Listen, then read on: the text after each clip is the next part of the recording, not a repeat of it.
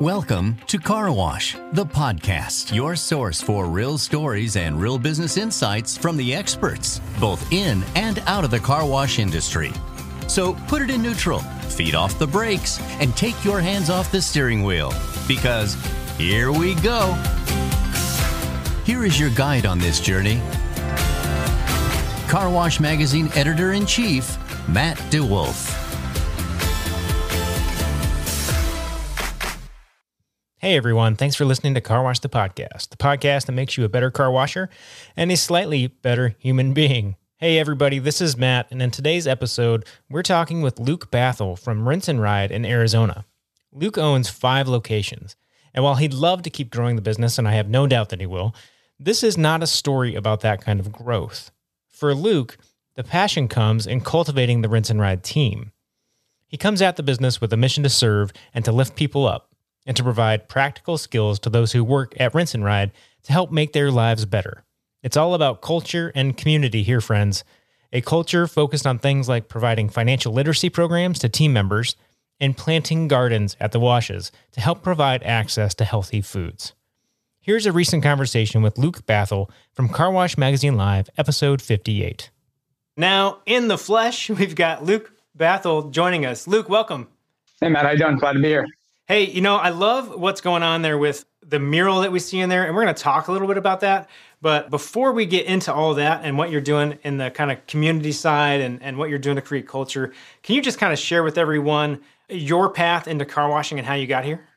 Sure. Uh, it's kind of a longer story, but for our purposes here today, can hit the high points. But yeah, background's commercial real estate. So building office, industrial buildings, buying land, doing things of that sort. And back in 2011 and started an investment company, was doing that and it was great, but it lacked, it was just me. I didn't have any employees. I had a lot of people in third parties and stuff like that. I missed having a team and kind of collaboration and all that process. And so you know, in 2014, we had our second daughter, and uh, my wife and I spent a lot of time with an organization called Young Life. And as we kind of looked at the company we'd built, it was great, but it wasn't providing much free time for us. We weren't able to give back to many employees or things of that sort. So, started looking at different businesses, came across car washing, and actually, at first glance, didn't like it.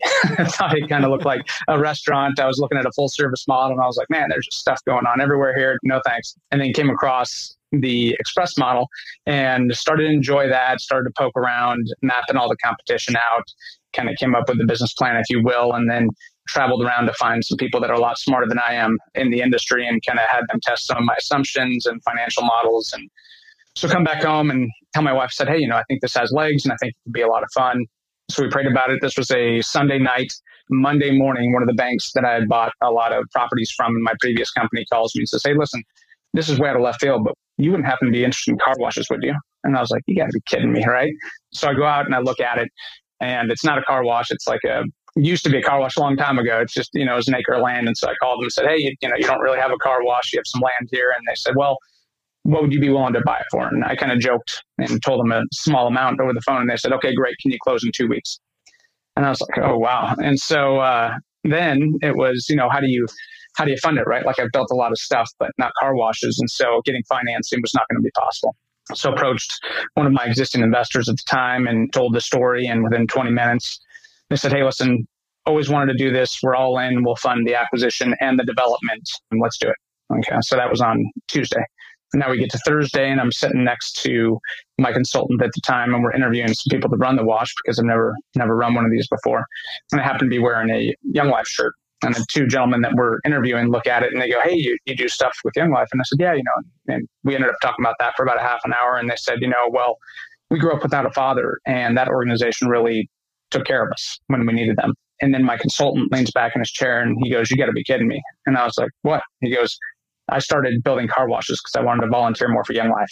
And so, so that was the span of Sunday through Thursday. That is not typical, by the way. It's not as though I've got a two way radio to God by any means. So when this did happen, it was like, okay, well, we better do something about this. So we built our first one and there's a lot of cool ripple effect stories as to how the rest of them came about. And that's how it all started back in 2014, approximately. Well, that's quite the leap, my friend. I mean, you went from, you went from, nah, I don't, I don't know about that to, to full speed ahead in like a week's time. Yeah, yeah. And there, the part that was left out a little bit was there's probably about a year gap of kind of research and due diligence prior to that prayer, if you will, that was really just getting to know. Yeah, it's a more fun story if you just say, "Yeah, I just it took me a week to yeah. build a car wash." yeah, I figured it all out in one week, no problem. Yeah, yeah, it's easy. This business is easy. Whatever. Yeah, exactly. Anybody can do it. Yeah, famous last words, right? Okay, so you've always come at it from a place of like people, right? And for you, you were saying that you wanted to get into a business, you missed having a team, you wanted to build that up. What is it for you that makes that kind of work, or what makes it important in the car wash environment? I've always been passionate about culture. And I think that's becoming more relevant, much more so today than even four or five years ago. Because what you're seeing, obviously, is the aggregation, which is not a new business strategy, right? This happens across all real estate sectors when there's a lot of fragmentation. So, so we're seeing that everywhere. But inevitably, when you see that, you see a loss of culture and identity, and those tend to suffer at locations. And, you know, great car washes that had really local feel to them. They had, you know, great culture get taken over in large swaths. And a lot of times we'll lose that. And so I think the importance right now is just continuing to focus on that and having that be something that separates us. And it's not trying to hijack or short circuit that process, right? A lot of people will go into it and say, you know, we'll we'll add a ping pong table. We'll cater lunch on Fridays. We'll, uh, hey, guess what? Casual Thursdays. That's neat, but you can still have a toxic culture and environment and provide all those things. So it's, you know, I think we'll get into it more later. But how do we holistically approach this business to serve our customers and specifically our employees with all the stuff that they're facing. And so that's been a really fun challenge and strategy. Yeah, we're going to come back to that in just a second. I want to come back to right now something you said about that local feel, right? I know that's important to you. You're local to the area where you are building up your organization here. What is it about that local business, that local vibe that's important? And then how are you kind of pushing that forward? Sure. So I think everybody enjoys shopping and doing things local and supporting people that they know and trust, right? So we we take it to more than just marketing, right? So it's what you see on site. It's the, you know, with the mural, it's the local artist. We have an employee garden. Our gardener is local to the Arizona market, and that's the only one in which they serve. Our strategic partnerships with Title IX schools that we help to try and get money or places where we do market and do cross marketing to fundraisers. You know, it's the schools within a three mile radius. It's Children's Cancer Network that's a mile away from our Chandler Wash. It's kind of encompasses again all angles of what we do from the local side, and I think that's helping while the market is becoming less local. I love the garden concept because that's such an important piece. We're going to come to that in just a minute, but let's talk about the mural a little bit because those of you who got to see the couple of clips that we showed in that tour, you saw this big giant wall full of all these inspirational kind of sayings and it's one thing to go do that and have a big blank wall and like you slap your membership offer on it right? Well okay great. Well that's all about you. Or you slap up uh, you know some promotion. Well that's still about you. You guys with this mural project you wanted to really engage the community in that. Can you talk about how how you guys kind of made the community part of that process? Absolutely and you hit on a good point at the beginning. Most of what we do we try to make very little, if anything at all, is going to be about us, whether it be in marketing or stuff that we do on site. We're trying to make the heroes be our customers and our employees. And so, again, we're looking at this massive wall, right? You know, probably 50 feet wide by 20 feet tall. And, you know, we thought about a logo, we thought about, oh, you know, memberships, but we're like, you know, in large part, who cares, right? As you drive by that and you see it, it's not very interesting. It doesn't add a whole lot of value to the community. And then we, you know, went down the road of, well, maybe we should do something Arizona centric. Let's make it about the four C's, you know, copper, cattle, cotton, and citrus. And, you know, we got pretty excited about that idea. And then again, we kind of got to the point where we started talking to some of our customers and we kind of found who cares. and so, you know, then we got into, okay, well, what about statements? And we started rolling with that idea. You know, truth statements that regardless of your creed or religion or identity, these are these are just true these add value to anybody's day, regardless of where you're at in your life. And so we started assembling some of our favorite statements as a company and and got our management team involved.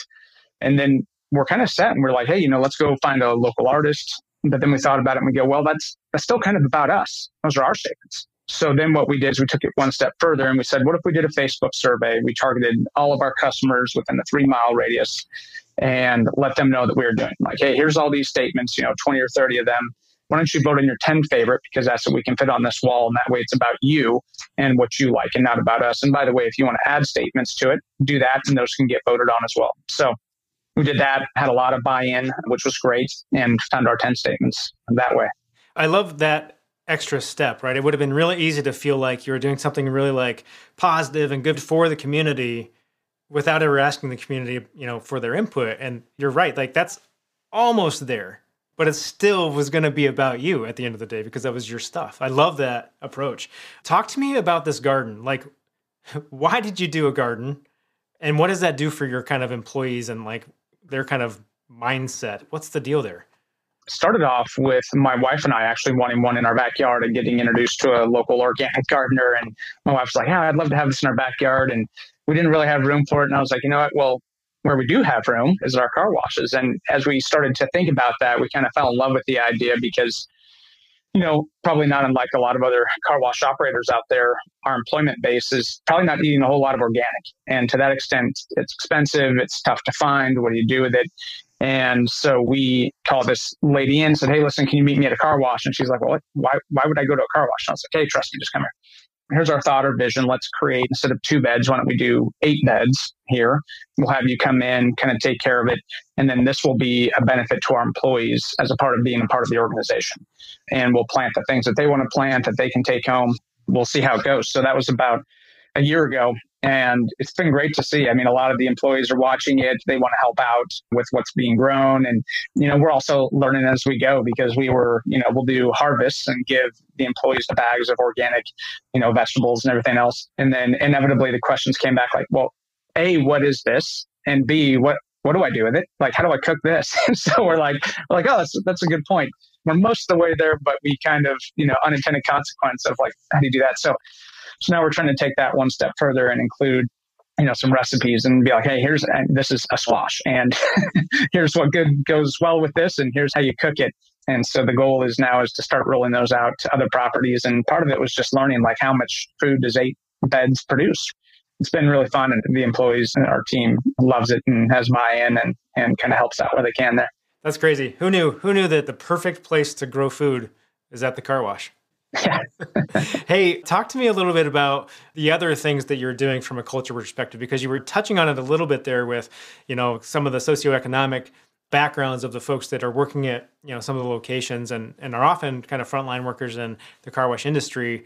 There's the meal piece that you kind of touched on and the food scarcity and the expense of that. You're also doing some stuff around financial literacy. Talk about that a little bit. I think that's really important. Sure. So again, I think it goes back to this holistic approach. You know, you can call it holistic care for the employees. You know, again, we're not unlike any other car wash that our people go through some pretty difficult stuff on a weekly basis. And, you know, a lot of the comments that we would continue to hear is, hey, I'm having a hard time paying for this or having a hard time paying for that, kind of regardless of where they are at on the pay spectrum. And, you know, I think a lot of our people come from single parent households and some from broken homes and just were never taught a lot of the stuff that some of us were afforded the ability to learn about and know through education. So, we hadn't really found the platform that we liked. So we wanted to build out something that wouldn't be a threat for our employees to do on their own time. And what I mean by that is, you know, you can you can say, hey, we're going to offer this Dave Ramsey course, and you go to it, and it's five hours to stay, five hours.